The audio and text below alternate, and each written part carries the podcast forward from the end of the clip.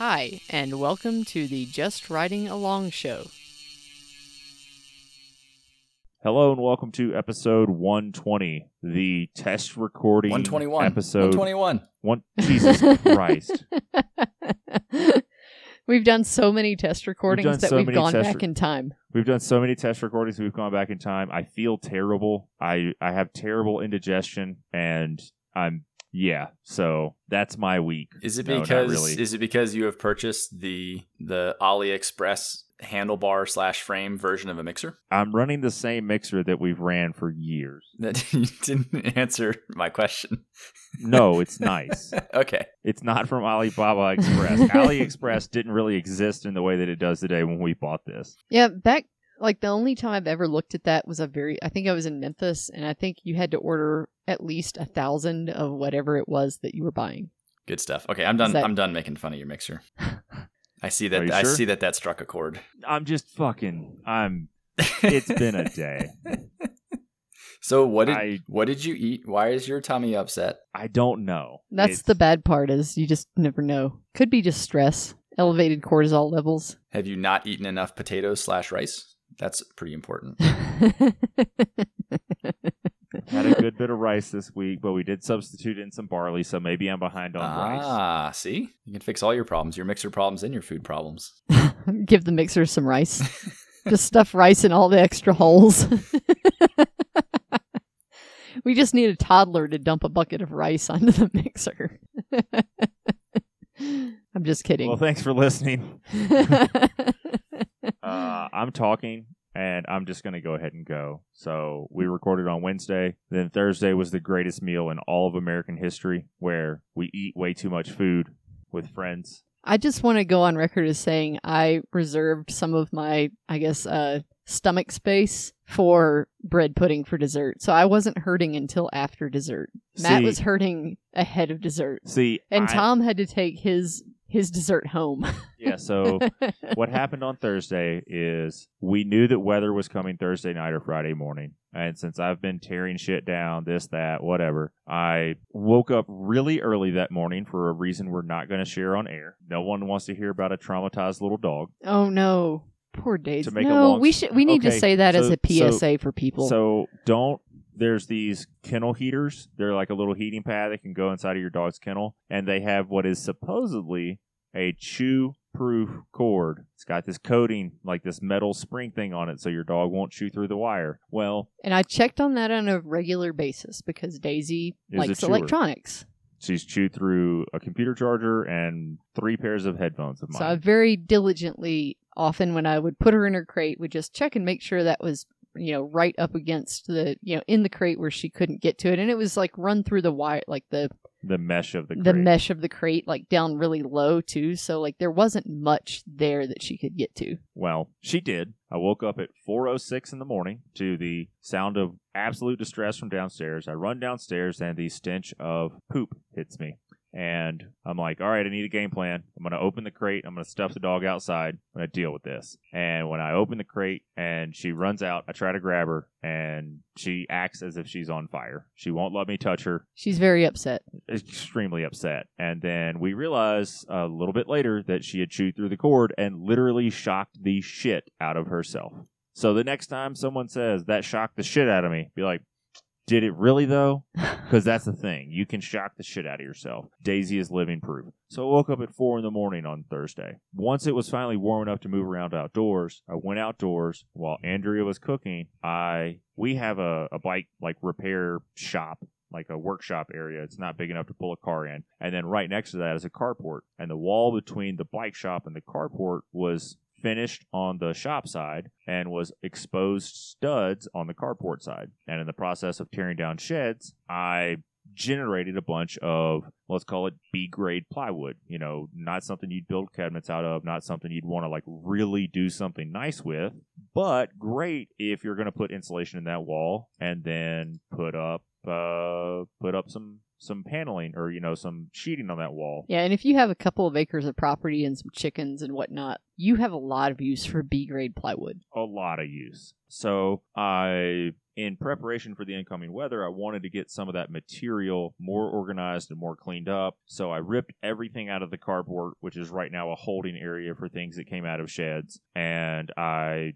dug headlong into this project and uh, troy had gifted me a unopened bag of, of insulation so That cotton candy stuff. that cotton candy, the forbidden cotton candy. So put all that up, got the sheeting up. One thing I do want to recommend if you're going to be running a nail gun on one side of the wall, you should go to the other side of the wall and say, hey, do I have anything that I don't want to fall off of the shelf right here that's attached to this wall? That I'm going to be hammering on like a nail gun or like a meth head with a nail gun. And uh, the answer is I didn't do that. So, in the process of putting all that up, my oiler can, like the little puka puka, the little drip oiler, like if you were drilling something or cutting metal or whatever, it fell off the shelf, bounced off the vise, and landed in the top of my tool chest and leaked out all of its contents over the top shelf of my tools. So I looked at that and I literally closed the lid and said, That's a problem for later me.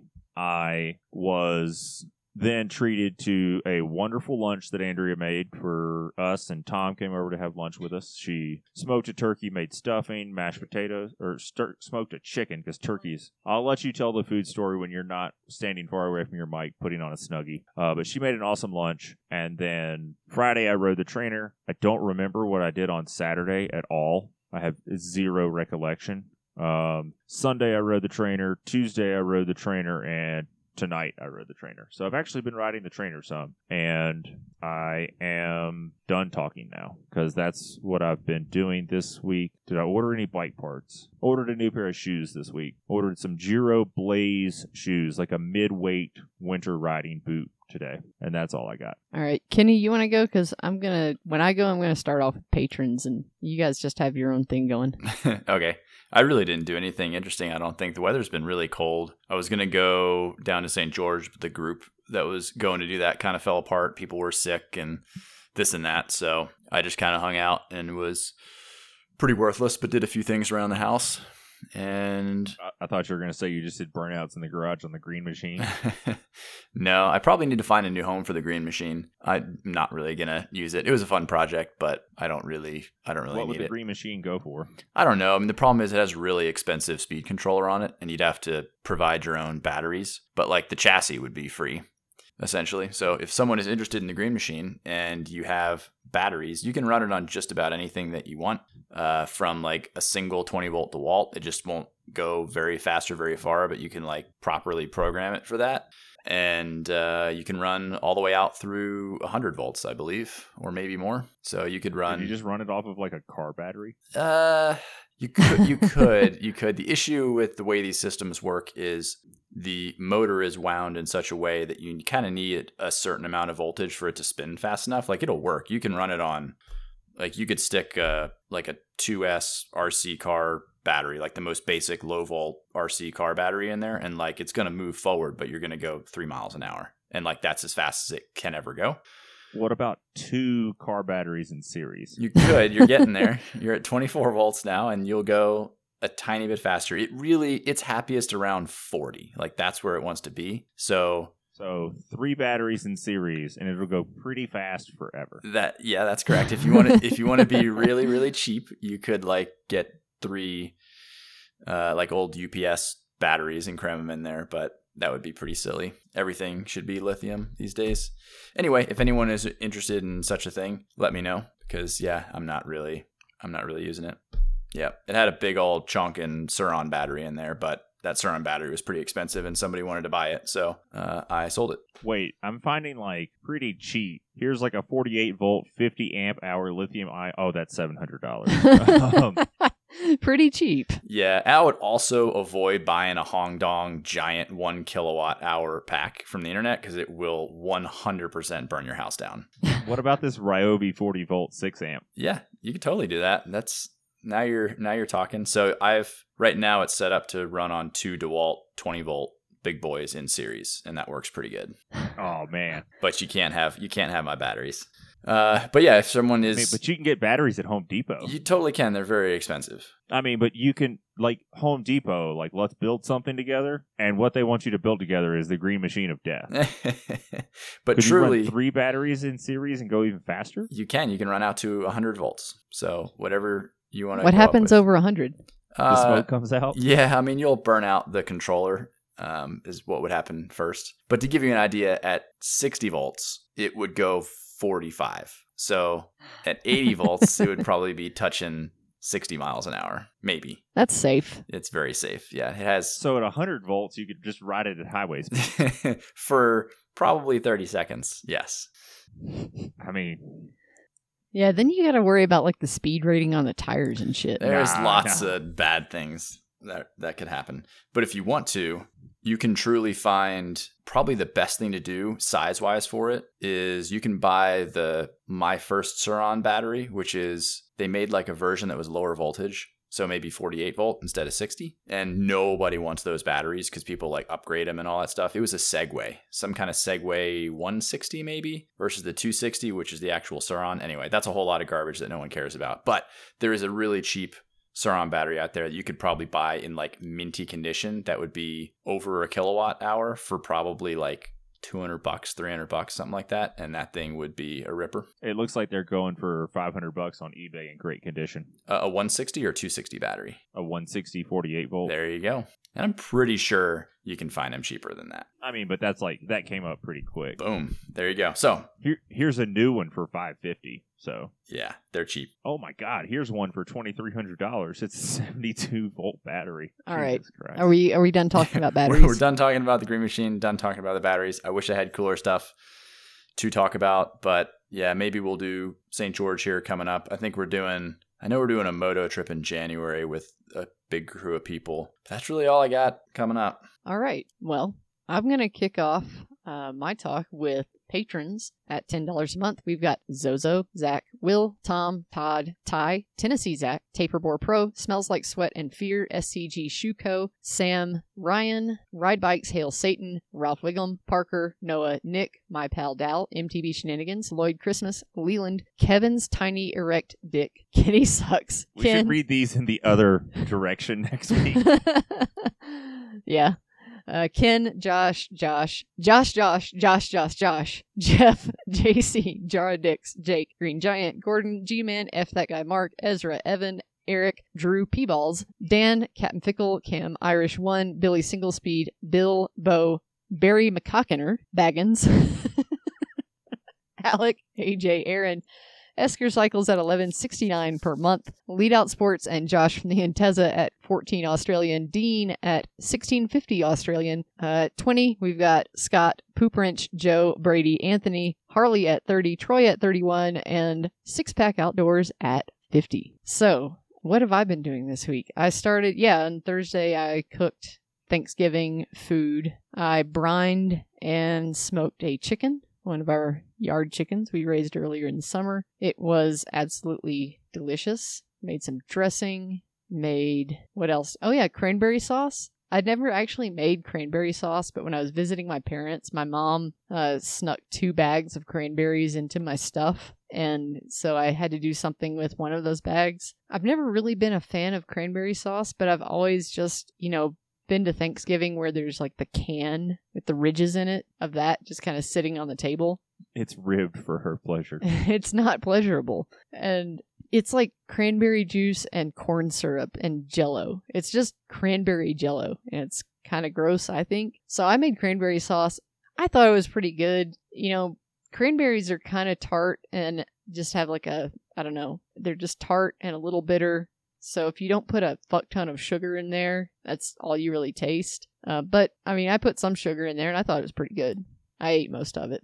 I wasn't a huge fan. I think it wasn't the bitterness. I think the orange zest just didn't. Yeah, I put a little orange orange zest and a little orange juice in there. I thought it was pretty good, but That's why Baskin Robbins has 31 flavors. yeah, that's true. I don't even remember what I did after we ate. We went out and finished because the the weather has been really cold, and that was like our last nice day. So really cold, as in single digits when we wake up in the morning. Yeah, it's single digits every night. It gets up in the 40s during the day, maybe. And so the ground is frozen. And that was like our last day before the ground was going to freeze. So I was like, hey, I know that we're both just like bloated and full. But we got to go and finish doing as much leveling in the shed area as we can do. So we we did a little bit of that, dug up some rocks. Uh, the dirt here in that spot is more rocks than dirt, so you kind of just have to pick at it more than just dig it. Like literally break it up with a pickaxe and Yeah. shovel what comes up out and repeat and repeat. Yeah, so it's not easy, but we did that. I've been getting ready for I was getting ready for mountain lion hunting season and that started on Monday. Been out a couple of times and it's been really fun. Mon- Monday didn't find any tracks or anything. Uh, we did get we got a bunch of snow Friday before that. So You rode the trainer on Friday. Oh yeah, I did. I, I rode the trainer, and uh, my FTP is not very high. I had to uh, adjust that a little bit in TrainerRoad, but yeah, had a nice little. Just did like a half hour workout. Um, I'm slowly getting back into that, but just kind of have to get a winter routine going. Uh, what else have I done?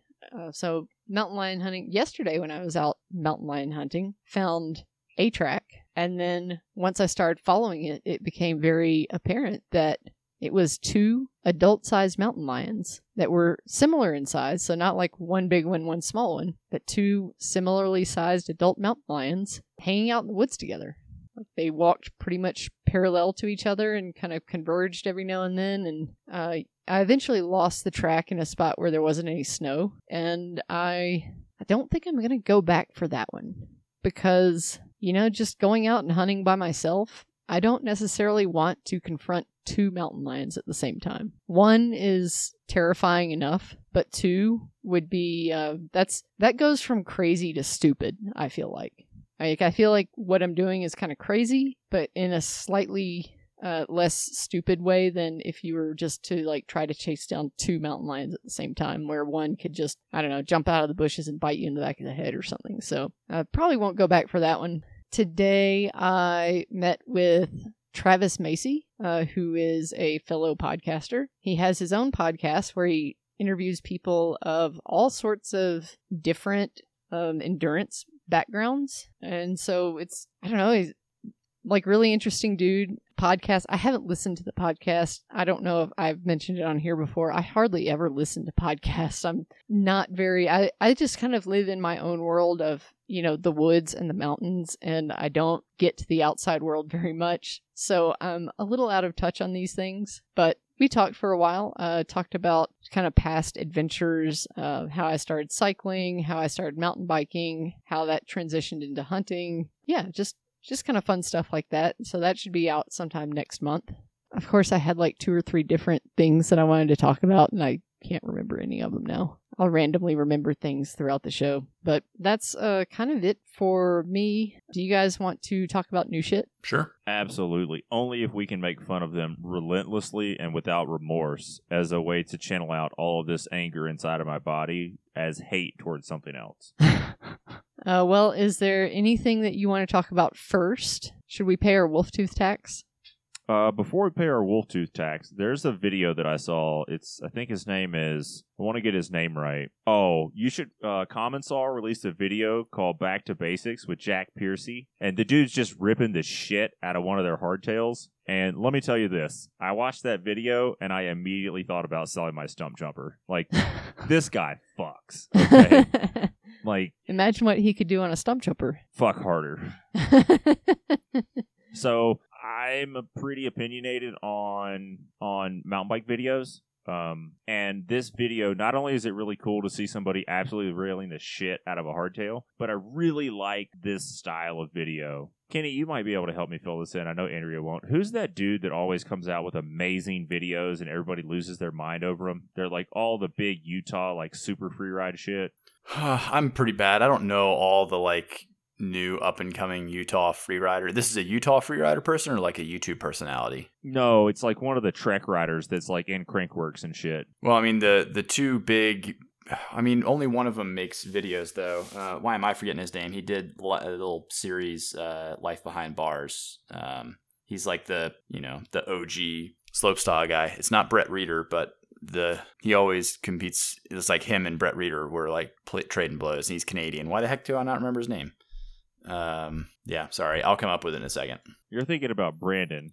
Brandon Semenuk. All right, so we got Semenuk and Rheeder. Like those are two. They were Semenuk. yeah, obviously, it's was Brandon Semenuk. That's who it is. okay. All of Semenuk's videos, every single trick is four or five different shots. And every time I watch one of his videos, I make it about halfway through and I'm like, zoom the fuck out so I can see how big that actually is. I don't need this pornographically close, overly edited. Like, you're doing something fucking huge. Just pan out and let me fucking see what you're doing. Yeah, they do have that So- one that's exactly what you're asking for. The one take one where it's just like a truck driving next to him, and then he's doing the whole thing. I mean, that's fine, but that's that's like the exception to the rule of No, I see what you're But saying. It's a little too. The videos are a little too, almost too intense because they're yeah, a lot of close up. and it- Overproduced. and it switches it's not it's not a dig on his riding like i don't think he they're doing it in a way because he can only do one trick at a time like he very obviously can link stuff up like he's arguably probably one of the best in the entire world about linking stuff up but yes it's like uh you're gonna have an epileptic seizure because they go they have so many shots each shot is literally one half of one second and it's just Right. that stitched all together and you're like jesus christ what's this is this is intense it's like the dubstep of videos Yeah, and to me, some of the really big, like one of them, he jumps this gigantic rock. He jumps a huge hip and like lands into a rock. And I had to like pause it and be like, okay, well, like his bike looks this big on the rock, so apparently this rock is fucking massive because they weren't zoomed out in a way where you were just like, oh my god, he's landing in that fucking thing. Jesus Christ! It was like, yeah, it's the dubstep of editing. You got it um, and this video from from what was it jack piercy is the absolute opposite so i really loved it uh, now into Wolf Tooth tag Oh wait, I remembered what it was I wanted to one of the big things I just forgot about. I just checked our JRA PO box and uh, I hadn't, you know, between going to Memphis and never having the post office box key with me whenever I drive by the post office, I had not checked it in a hot minute. And we had two listener mails. We had one from Bad Idea Rides uh, and one from zach and Bad Idea Rides wishes us happy JRA birthday and sent us a mixture of various unhinged kind of unhinged stickers, which we really appreciate.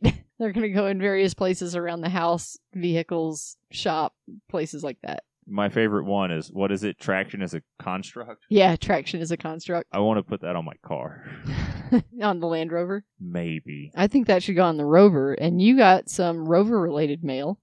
Yep, from Zach. Zach sent me um, a sticker and a couple of patches. One is from like a really old Rover Expo in 1994, so that's pretty cool. Yeah. So thank you everyone for the mail. And if you want to mail anything legal to mail to us, you can mail us at P.O. Box 82, Howard, Colorado. Eight one two three three. There you go. All right, now on to the Wolf Tooth tax. Wolf Cha-ching. Tooth tax. Uh, they released a new dropper remote, the 300, the remote 360 degree dropper lever, which looks uh, very much like was it Crank Brothers? I was that- about to say, did they really release something new, or did they just don't want to be snort a, a, line of blow and copy something that was terrible from Crank Brothers in 1997? Yeah, that thing's a straight copy. Maybe it functions somehow differently, but uh, it seems the same to me. I'm sure it's of better quality and probably more thought out, but like how it works Well, is the- the exact same. The special, or sorry, the uh, Crank Brothers one was like a ball that was inside the remote clamp, so that it would swivel around on that to get in position. well, how does, and this how does one this is- one work? It's not a ball, I can tell you that. It's, It's, looks way the more fixed. exact same thing. Yeah, it just like pivots on the it pivots on itself. Yeah, I'm pretty sure that's the same as the Crank Brothers. Maybe I'm wrong, but uh, yeah, yeah. I that's that's. I mean, I can see how you would use you would use this if you had an odd dropper situation, like the picture they have in this article. It's mounted with one of those Fox dual control remotes, which yeah, I mean, I can see that's uh, it gives you some options, right? So you know, sometimes if you have extra controller suspension lockout, if you have e-bike controls, that kind of shit on your handlebar, maybe your dropper lever can't be just a standard paddle. And I think that's where this would come in. But I, I don't think I would use this outside of needing to use this. Dude, they still make these. Gravity droppers. Matt's looking up gravity dropper. So who was it that made the original pivoty lever like that? Was it Crank Brothers or someone else? I think it was. I'm just struggling to find it. Huh. I found pictures of it if I just Googled. No, Crank that's Brothers. the new one. Oh, okay. You're looking at the new one. Oh. It's funny if you Google Crank Brothers dropper, the Wolf Tooth dropper shows up. in the- I don't know what they've done to the internet to make that happen, but uh, that happens for sure. Well, that's Google Ad Services because you have looked at so much Wolf Tooth. They know you want to see stuff from Wolf Tooth. Oh, okay. I hate the internet sometimes. That Ron Swanson thing comes to mind. What's the Ron Swanson thing? It's when he learns about cookies Oh, and then he goes and throws his computer into the uh, trash. I yeah, so maybe maybe what I'm thinking remote of is from a long time ago. Yeah, maybe the there's definitely a version of the Crank Brothers where the whole thing kind of pivots on a little ball thing, but that's definitely not what I'm thinking of. There was one That's not what I'm thinking of either, Kenny. there was 100% another- one that was like the wolf tooth one, right? and then there's one from a company called Yep, and that one looks exactly like the Wolf Tooth one, except maybe it's a little bit more fixed in its position. I guess like being with that little stick that sticks out being parallel to your bar rather than being kind of like swivelly. Yeah, but there was one that also had like I swear it had more knurling and stuff on it. Like it basically looked exactly like the wolf tooth one, but I'll I'll find it eventually. But maybe this was it. I don't know. Look up Yep. It's not a yep.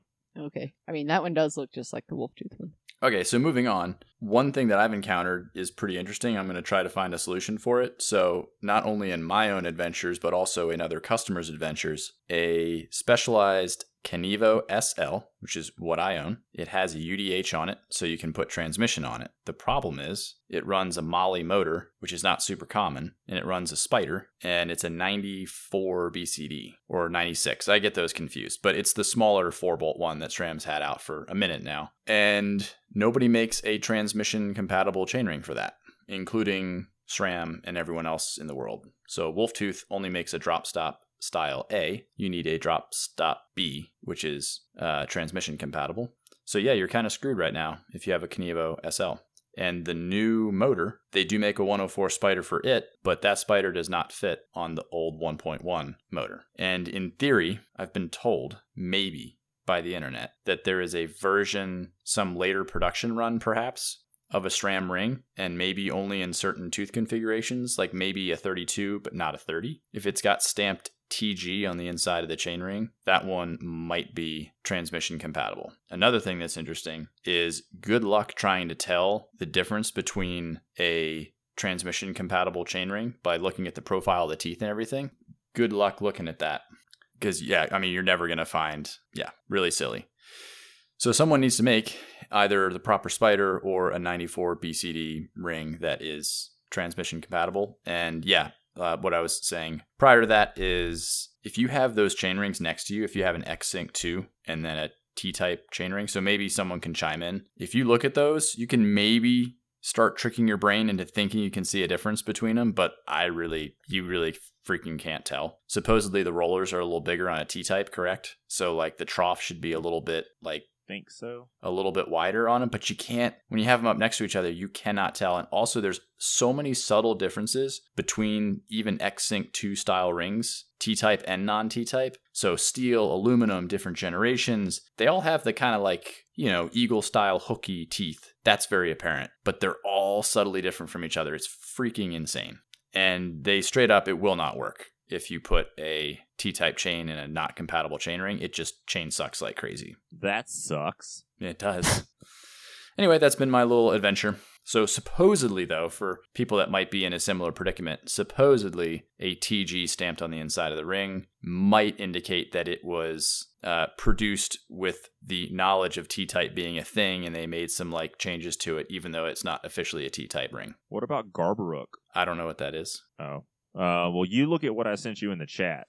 Aha. I am looking at a thing. All right. We're looking at a look. Yes. Okay. So 100% it was the Joplin one. Because I remember it had knurling on it and pivoty thing. And yep, 100% that's the remote. Yep, we both knew it. I can tell you whose bike that was on. I worked on one of those at Outdoors in Memphis. yeah, probably. Who was it that had it? Was it with a gravity dropper? Nope, they ran gravity dropper levers. That was Susan, and I did that at RB's. Uh, Memphis, it would have been Zoe. Oh, okay. So, uh, Garbaruk says that they are T-type compatible, but they don't make a 94 BCD one. Cool. That is not helpful at all. It's it is helpful because it tells you that there is an option out there, or there's another brand out there that you haven't explored, and we have now exhausted those options. okay. Wolftooth definitely makes 104 BCD T type compatible chainrings in many flavors. And this is a, definitely a pretty small part of the market. It's probably basically just Kenevo SLs that people want to go transmission on. But yeah, I, I don't know if it's worth it. Hopefully that SRAM one will just work. I don't know the answer to that. We'll find out.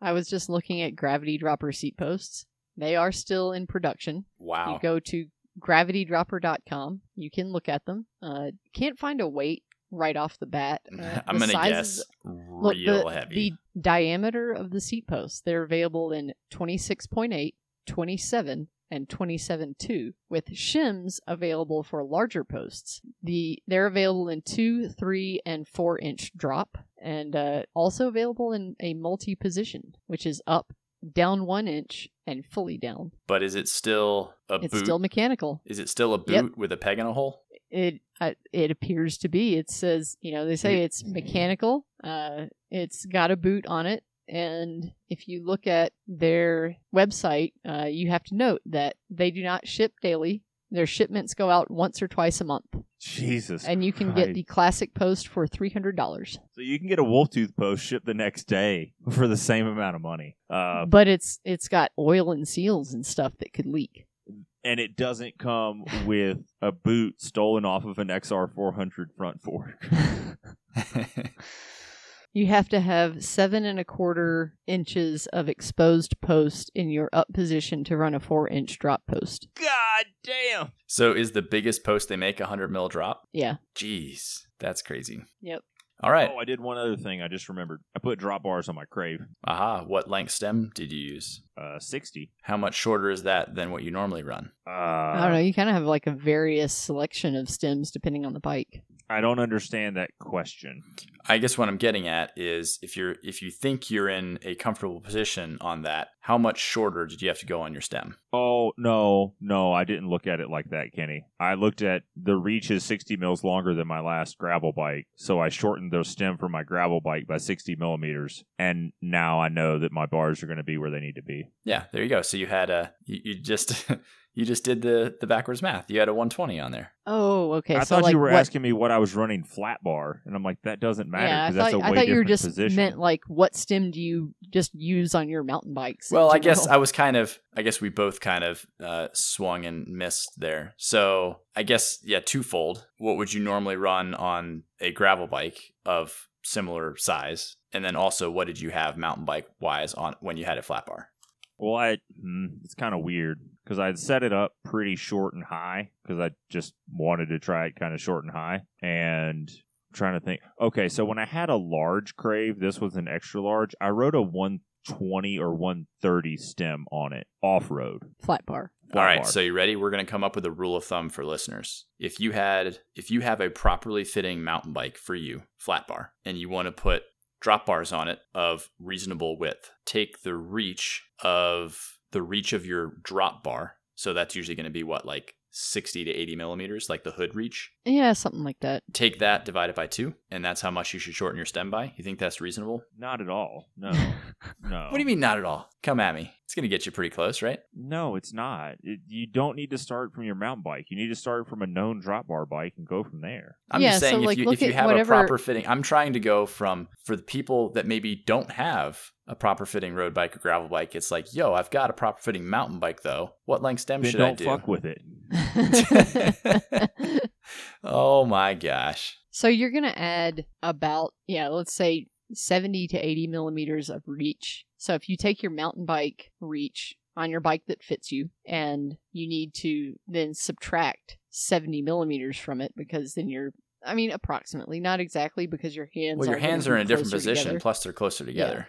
Like you're Yeah, but you're turning but it's your a pretty your hands ninety degrees. Plus, you're way closer together. Uh, But that's that's why most of the time, unless your mountain bike is a little on the small side for you, most of the time you aren't going to get away with converting it to drop bar without just being like stupid in the reach. Because it is, you know, you you do need to subtract a substantial amount. So if you think of a modern mountain bike where you're already running like a 50 millimeter stem, if you don't have enough to take away to compensate for putting drop bars on it most of the time, you know. So just take that for what it is. How did we even start talking about this? Oh yeah, Matt Matt remembered about his crave. Yep. Have you ridden? Did you ride it around in the yard, or was it too snowy? It was super cold and snowy. Yeah, we got like eight inches of snow or something. Yeah. Uh, do we want to do Wolf Tooth Tax Part Two? Yeah. Uh, Quick, they go. made uh, aero chain guides for Cervelo and Otso bikes. So they've already had a drop bar, like a, a road bike or gravel bike uh, chain guard or chain guide, and uh, they they've just made some new, slightly more specific to the model uh, chain guides. That's it. That concludes our wolf tooth tax. We Keep ready to move on? Keep going. All right. Uh, 45 North has a new winter tire. I think this is interesting because they've basically made a tread pattern and rubber compound. eh, well, I guess their choice of rubber compound that makes a tire that does not have studs in it that is optimized for cold and wet roads. So I think that's kind of cool. It's like a winter tire, a non-studded winter tire for your bike. So if you're in one of those, you know, uh, places where What sizes does it come in? uh, I think it was 700 by 40, and it's tubeless compatible, optimized for a rim with a 20 to 25 millimeter internal width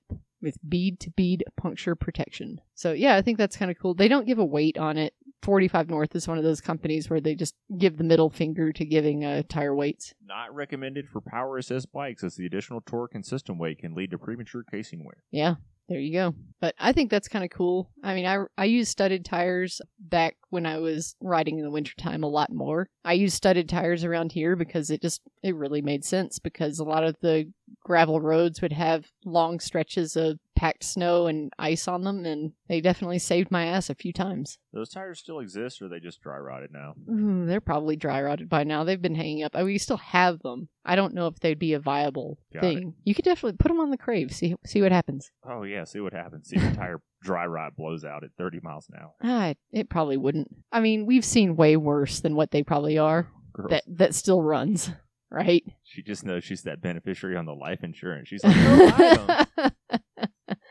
yeah. Uh, oh yeah, we should have gone over this when we were talking about dropper post. No, we shouldn't have. KS Lev circuit is out. I don't know if it's been out for a while. This is like a That review- is straight up the Alibaba AXS post. It's slightly lighter and slightly less expensive than the AXS Post. So here is and if my you, and if you hate a reverb, you really want a KS. yeah. Here's my problem with that. I haven't ever seen anyone's KS post that lasts more than a season or two, like just period. So unless they completely revamped their design, so fair enough. There was also not a reverb on the entire planet that lasted more than 50 ride hours, maybe 100. Like it was not physically possible. Sometimes they were well, broken unless, out of the box. unless you serviced it based on the manufacturer's recommended service periods. Well, yeah, let's go take my seat Which post off tr- and send it in and spend two hundred dollars to make it work for another year. I don't know. Like I'm, Yeah, I'm I mean, about uh, following. basically, that's they were- ridiculous. they were the worst post in the world. If you're even remotely trying to defend the Reverb right now, I'm gonna hang up. no, no. I'm saying that they they require a very aggressive and proactive service schedule to keep them functioning. They're the Land Rover of seat posts. they are the Land Rover of seat posts. So anyway, uh, the KS is a lot like the Reverb in that way, where unless they change something, now here's the deal. Obviously, the AXS C post.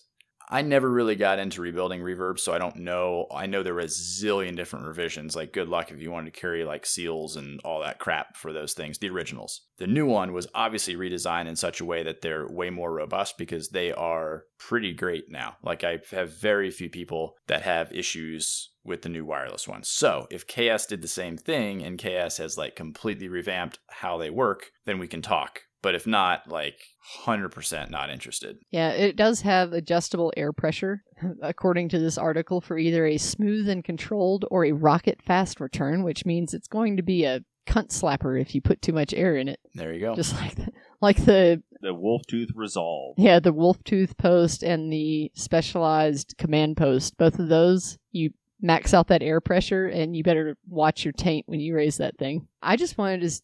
Like this is a little bit of a tangent. Uh, I just kind of was scrolling through the information about this, and it is IP67 rated, which the article says that makes it dust proof and water resistant, which is not true. I went and looked at what exactly IP67 means. Uh, the first number in the after IP, uh, the six, means that it is dust tight and dust cannot ingress. And when it comes to liquid, it is secure from a powerful water jet projected from a 12.5 millimeter nozzle at 100 liters per minute. So that would make this basically waterproof, short of you blasting it with a pressure washer directly, you know, at the electronic portion of it. So well, I think people don't always- really like using the term waterproof because, like, you know, you can like submerge things completely in water and then leave them in water, and then you can like drop them below the water, and then you get into, um, Well, you know, like, just read the wrong the wrong number. oh, oh, No, I didn't. The first that's the first digit. First digit is 6. This. What's the second digit? It's the rate of protection of the internal electronic component against water ingress. I'm just reading this from the article. So they don't have a handy chart for the second digit on this thing that I'm reading like they do the first digit. Oh, the way this chart's set up, I read it wrong. Andrea's Yeah. smarter than me. Just edit all that out so I don't look stupider again. More stupider. Yeah. So I always like anytime I see a number put on something like that, I'd like to go and find out what that actually means. I'm not just going to like get on the air or just have a normal conversation about bike parts with people and be like, this one's IP67 rated and not know a fucking clue about what that actually means. So now I have at least a an elementary understanding of what IP67 means. But yeah, And it's I think It's that's good that that exists because yeah, I mean the the term waterproof gets thrown around, but like, what the fuck the fuck does that actually mean? Well, Because the problem with you can have throwing out- waterproof like spraying water, like hey, it rained outside and my watch is okay, versus the Ocean Gate submarine that was also waterproof until it wasn't. it was not IP67 rated. It was. It was IP67. what I'm that ge- was what I'm getting it at is there's very Well- different well- ratings for waterproofness. Well, but the problem, Kenny, I think the best way to describe it is, is it's a lot like when folks start talking about like Toray nine thousand carbon and like Ballistec nine million, and it's like, cool. What the fuck does that actually mean, though? Yeah. You know, I think it's just jargon that's supposed to glaze over the eyes of the customer. Right. So I, I went and looked that up. I thought that that was just an interesting little bit of education for our listeners. Yeah, the moral of the story is the IP system is good and it exists because there are varying degrees of waterproofness from your 1990s Casio digital watch to the Ocean Gate submarine. Yeah, and it's a lot like when I had the the battery replaced in my watch. Like I have a, I mean, it's nice for me. It's like a Bertucci watch. It's like a hundred dollar watch, but it's just like nicer than a sports watch. And I had the battery replaced, and the guy at the watch store was like, "Dude, this isn't going to be waterproof anymore." And I was like, "What does that mean?" And he's like, "Well," and I was like, "Does that mean I can't wash my hands with it on?" he's like, "No, you can't go swimming with it on." And I'm like, "Okay, no what problem. rip, butter chip or tater chip. Like, who gives a shit? Like." I'm not gonna go fucking diving with it. Like, I'm gonna wash my hands after I take a shit. Can we shit on these wheels and then do a listener question and then call it? Sure. uh, yeah, we can do that. Uh, the Fulcrum Red Zone Carbon Plus lighter and stiffer cross country mountain bike wheels. They are under 1400 grams. They're decently wide. Let's see. How wide? Let me find the actual number 28 millimeter internal. uh, they are a solid rim bead inside, so you don't tape them. And the one thing that I thought was, well, they're 24 hole front and rear, which we talked about last week, and they have premium USB ceramic bearings with cup and cone adjustability. Uh, I think that's. Does- is that the old uh, is that the old regular cartridge bearing situation that they want you to tension because they haven't figured out how to put a fucking spacer in between the bearings? No, think- no, it's like a Shimano hub, like cup and cone. I thought Fulcrum was actually a cartridge No. bearing. Yeah, I mean, well, there you have seen those cup and well, not cup and cone. Yeah. I know what you're talking about. It's like a cup and cone, but it's up Uh, against the- a cartridge Zipps, bearing. All the Zipps It were that would- way for a while, and it wouldn't be a cup and cone then. It would have preload adjustment on the axle. Well, maybe There's they're just no saying fucking cone involved. maybe they're saying cup Yeah. and cone style, where you can like you can move some threaded bits and it tightens and loosens the preload. It also has a full 36 tooth alloy free hub with three pawls, meaning you get about, I don't know, 70 degree engagement or something. I know it's not that bad. I'm exaggerating. but- Or, or, hear me out. You could save yourself two hundred dollars. You could get one millimeter narrower, so twenty-seven mil internal. You could get twenty-eight spokes and shave weight and go with Berd Hawk twenty-sevens with i nine hubs. there you go. So Yeah. So, I mean, it's just another light option if you just want, I don't know, something that says Fulcrum on it. They're $2,500 in case anyone uh, wants to buy a set. how much did you say? 2500 Oh yeah, so these are twenty-three hundred. There you go. Uh, we have an update. If we're finished with new shit, Kenny, is that all the new shit that you want to talk about? It is. All right. Uh, so last week we discussed our listener that was breaking spokes on his ENVE M525 wheels, and I'm going to ask Matt to read this because my voice is getting tired. Hey, Jerry crew, follow up on the ENVE M525 broken spoke issue. First, thanks for the discussion. Kenny's right, 24 isn't enough. Andrew is right, ENVE's customer service is excellent. I contacted them after the first break, and they sent me four spokes and brass nipples, and Matt's question is on point. How did they break? Answer, all three are non-drive side. First one broke broke for the th- thread's end, second two broke right at the J-bend. Trail damage is always a possibility. Rocks do kick up, but at the very most, I'm seeing some very slight scratches, maybe one or two of them, and nowhere near the actual break. Tension. I've got the Park TM-1 tension gauge, and I've been keeping an eye on this wheel since the first spoke broke, and yes, I do check with tire mounted at riding pressure. Drive side tension is consistent at blah blah blah blah blah. A quick correction: spoke size per Sapim is yada yada yada. Boy, those are really Um, important numbers that you're yada yada yadaing, bro. Drive side tension is 145 to 160 kilogram or kgf, and non-drive is 90 to 100. Does he does he give us the park tool number? TM-1? Well, sorry. I want to know what it's reading on the park tool gauge because people convert it wrong all the time. The fuck if I know. Um, Well, shit. Sorry to make the answer a third question, but unfortunately, there's a lot of misinformation out there about what a Aerolite slash Sapim CX Ray should be on the park tool gauge. At the end of the day, on the with no tire mounted on the high tension side on an ENVE, it should be in the 16 to 17 ballpark on your park gauge. And I don't know what that's going to mean on the low tension side, to be quite honest. But if your wheels dish correctly, just tell me what your high tension side is and you'll be good. But it definitely sounds like to me it is a fatigue problem from too low a tension. And it might just be that you can't fix it because it's too flexy of a wheel. And even at that high tension, the rim is deflecting enough to snap those spokes, essentially. Like it's it's on. it's detensioning it. I originally said 1.0 by 2.2 based on the average of several measurements I took. So there are Sapim CX Ray spokes, the lightest spoke they offer. 24 of the lightest spokes available. What could go wrong? I'm now considering rebuilding. Uh, I build my own wheels with Sapim CX Ray Sprints, which are heavier at 1.25 by 2.25. Thanks also for Kenny walking back the negative impression of Sapim in general. I really appreciate all the input, and that was from Steve-O but not Steve O, but Steve O. All right.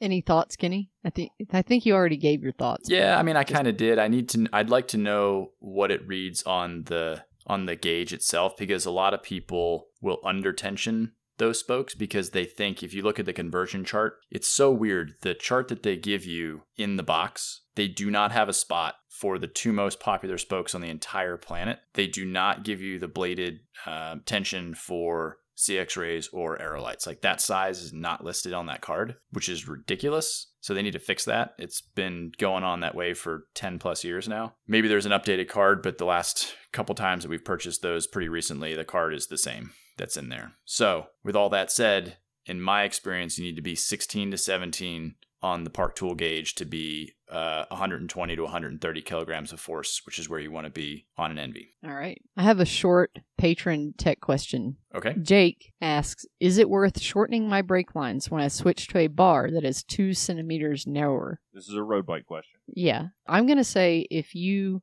were, if you did correctly in the in the at first like when you set it up and shortened everything so that it you know ran smoothly and it didn't rub anything and you know you could turn your bars right but they weren't super long at that point. Uh, if you just did a good job at first when you shorten by or when you make your bars two centimeters narrower it's still going to be good if you did a sloppy job and made everything kind of long and unmatched uh, when you first set it up, then eh, you know for aesthetics, especially, you you should probably shorten it. And I know what Bike Jake is talking about. This is an off-the-shelf Cervelo, so it wasn't built necessarily for him. And my answer was, well, it depends. Did that last bit make it go from a little longish to bleh? Because, yeah, if they were a little long to start, did it push you over the edge? Maybe you need to. Maybe you just want a project. Maybe you just want to drink beer and shorten your brake lines. That's fine. Do it if you want to. Yeah, I mean, most of the time, if your lines are a little on the long side, it's not going to functionally hurt anything, but it might look like shit. So that's really up to you. All right, are we are we done? Do we want to wrap it up? Yeah, shut it down. Matt just started giggling. Yep, I did. Uh, we have all of the merchandise except for the fundraiser partnership for community action stickers. Um, you know, that's a donation. We're not going to put that on sale, but uh, we have everything for sale on our website. You can get a set of water bottles for $25 now instead of 30 and all of the patches and stickers are a dollar off. So check it out, buy some shit, give away our merchandise as a Christmas present or whatever holiday you want to celebrate right now to whoever told you to come and listen to our podcast. Well, there you have it. Capitalism. Buy something. And if you don't buy something, the Nazis win. Sure. So, sorry, if you've ever listened to the podcast Behind the Bastards, that all made a lot of sense. Capitalism, ads, go. Good night. All right. We wrapping it up? Sure. Shutting it down? Shut it down. Bye. Thanks for tuning in to the Just Riding Along show.